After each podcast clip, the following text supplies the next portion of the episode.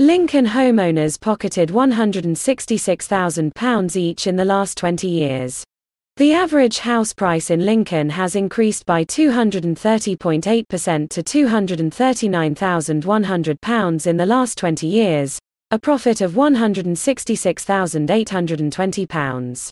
That means, when adjusted for inflation in those two decades, Lincoln house prices have risen in real terms by 158.7%.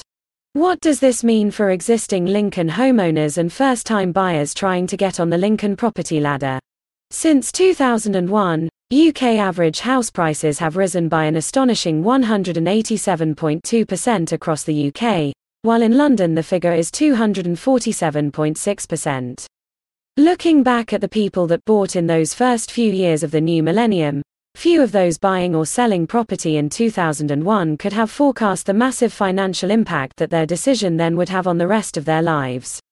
In those years, there have been winners and losers, where some Lincoln buyers have made hundreds of thousands of pounds, and Lincoln renters have paid out tens of thousands of pounds and yet been unable to buy their first home.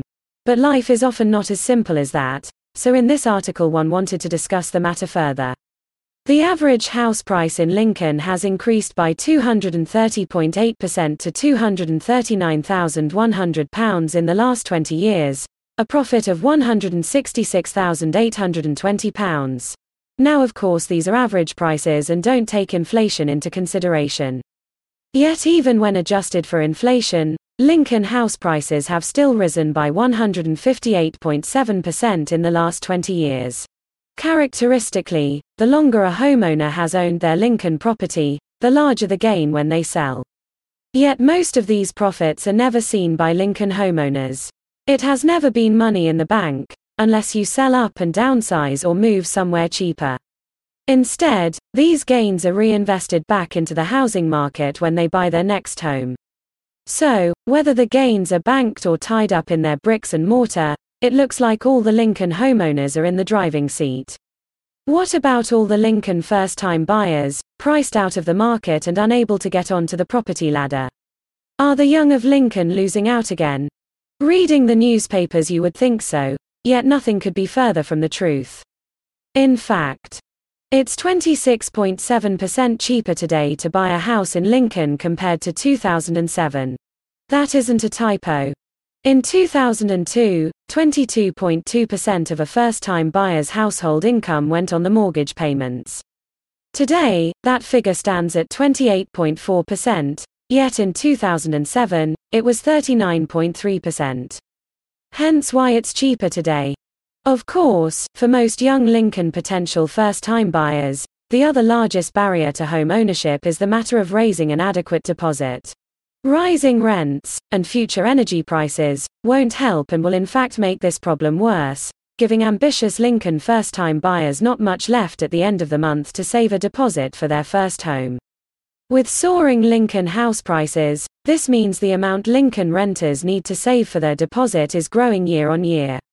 For these annoyed renters, there is the unpleasant irony that if they could only get on the Lincoln housing ladder, they would find themselves better off. They would spend a lower proportion of their monthly take home pay on keeping a roof over their heads. Some people in the press have suggested the older generation, with all the equity tied up in their homes over the last 20 years, should release some of the money and give it to their children or grandchildren to help them on the ladder, maybe. Reports in the press have also described many homeowners in their 60s and older changing their plans to move home. Many were planning to downsize to release the tied up equity in their home. That equity would either be used to invest in the bank to produce an income for them and, or to help their children, sometimes even grandchildren, onto the property ladder. Yet, with the interest paid by banks and building societies on any lump sum being very low, to many mature homeowners it hardly seems worthwhile making the move to downsize. This means many younger would be first time buyers are missing out on help from the bank of mum and dad, or the bank of granddad and grandma, with their deposit. However, the problems caused by low interest rates could also be their savior.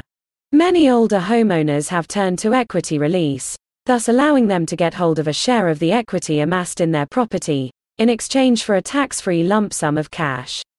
Cash that could be used to help with deposits for their children, grandchildren. The mature homeowner then stays in their larger family home and helps their family buy a property. Whilst I am not a mortgage advisor, and you must take proper advice from a qualified mortgage broker, equity release mortgages don't have end dates and the interest payments are rolled up until you pass away. This means that there aren't any monthly payments. The interest rate you pay is normally fixed for the mortgage, and because interest rates are so low, that means the debt shouldn't balloon up. And should you decide to sell in a few years' time, you just pay back the capital, redemption fee, and the small amount of interest accrued. Now, of course, that does mean there will be less for your offspring to inherit when you pass away. Equity release mortgages, though, have had some bad press recently. In the past, they were unregulated and pricey. Yet today, there is more protection for borrowers. One answer to the growing interest debt is to pay part or all of the monthly mortgage interest charged, yet you must have the income for that. You also need to take advice on how the equity release will affect your liability for nursing home fees and inheritance tax. Also, if only one person in your home is the owner of the property, if that homeowner dies, the partner who is not on the mortgage, because only owners can go on a mortgage, won't have any rights to stay in the family home. Finally, if you are planning to move, don't just compare the interest rate, but the redemption charge for early repayment. Some of them can be very high. My advice take professional advice and speak to your family and involve them.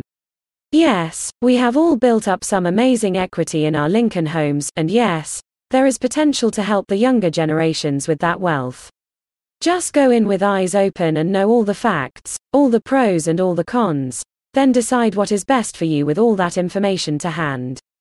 What are your thoughts, as a mature Lincoln homeowner or a first time buyer, on this? It would be good to hear from you.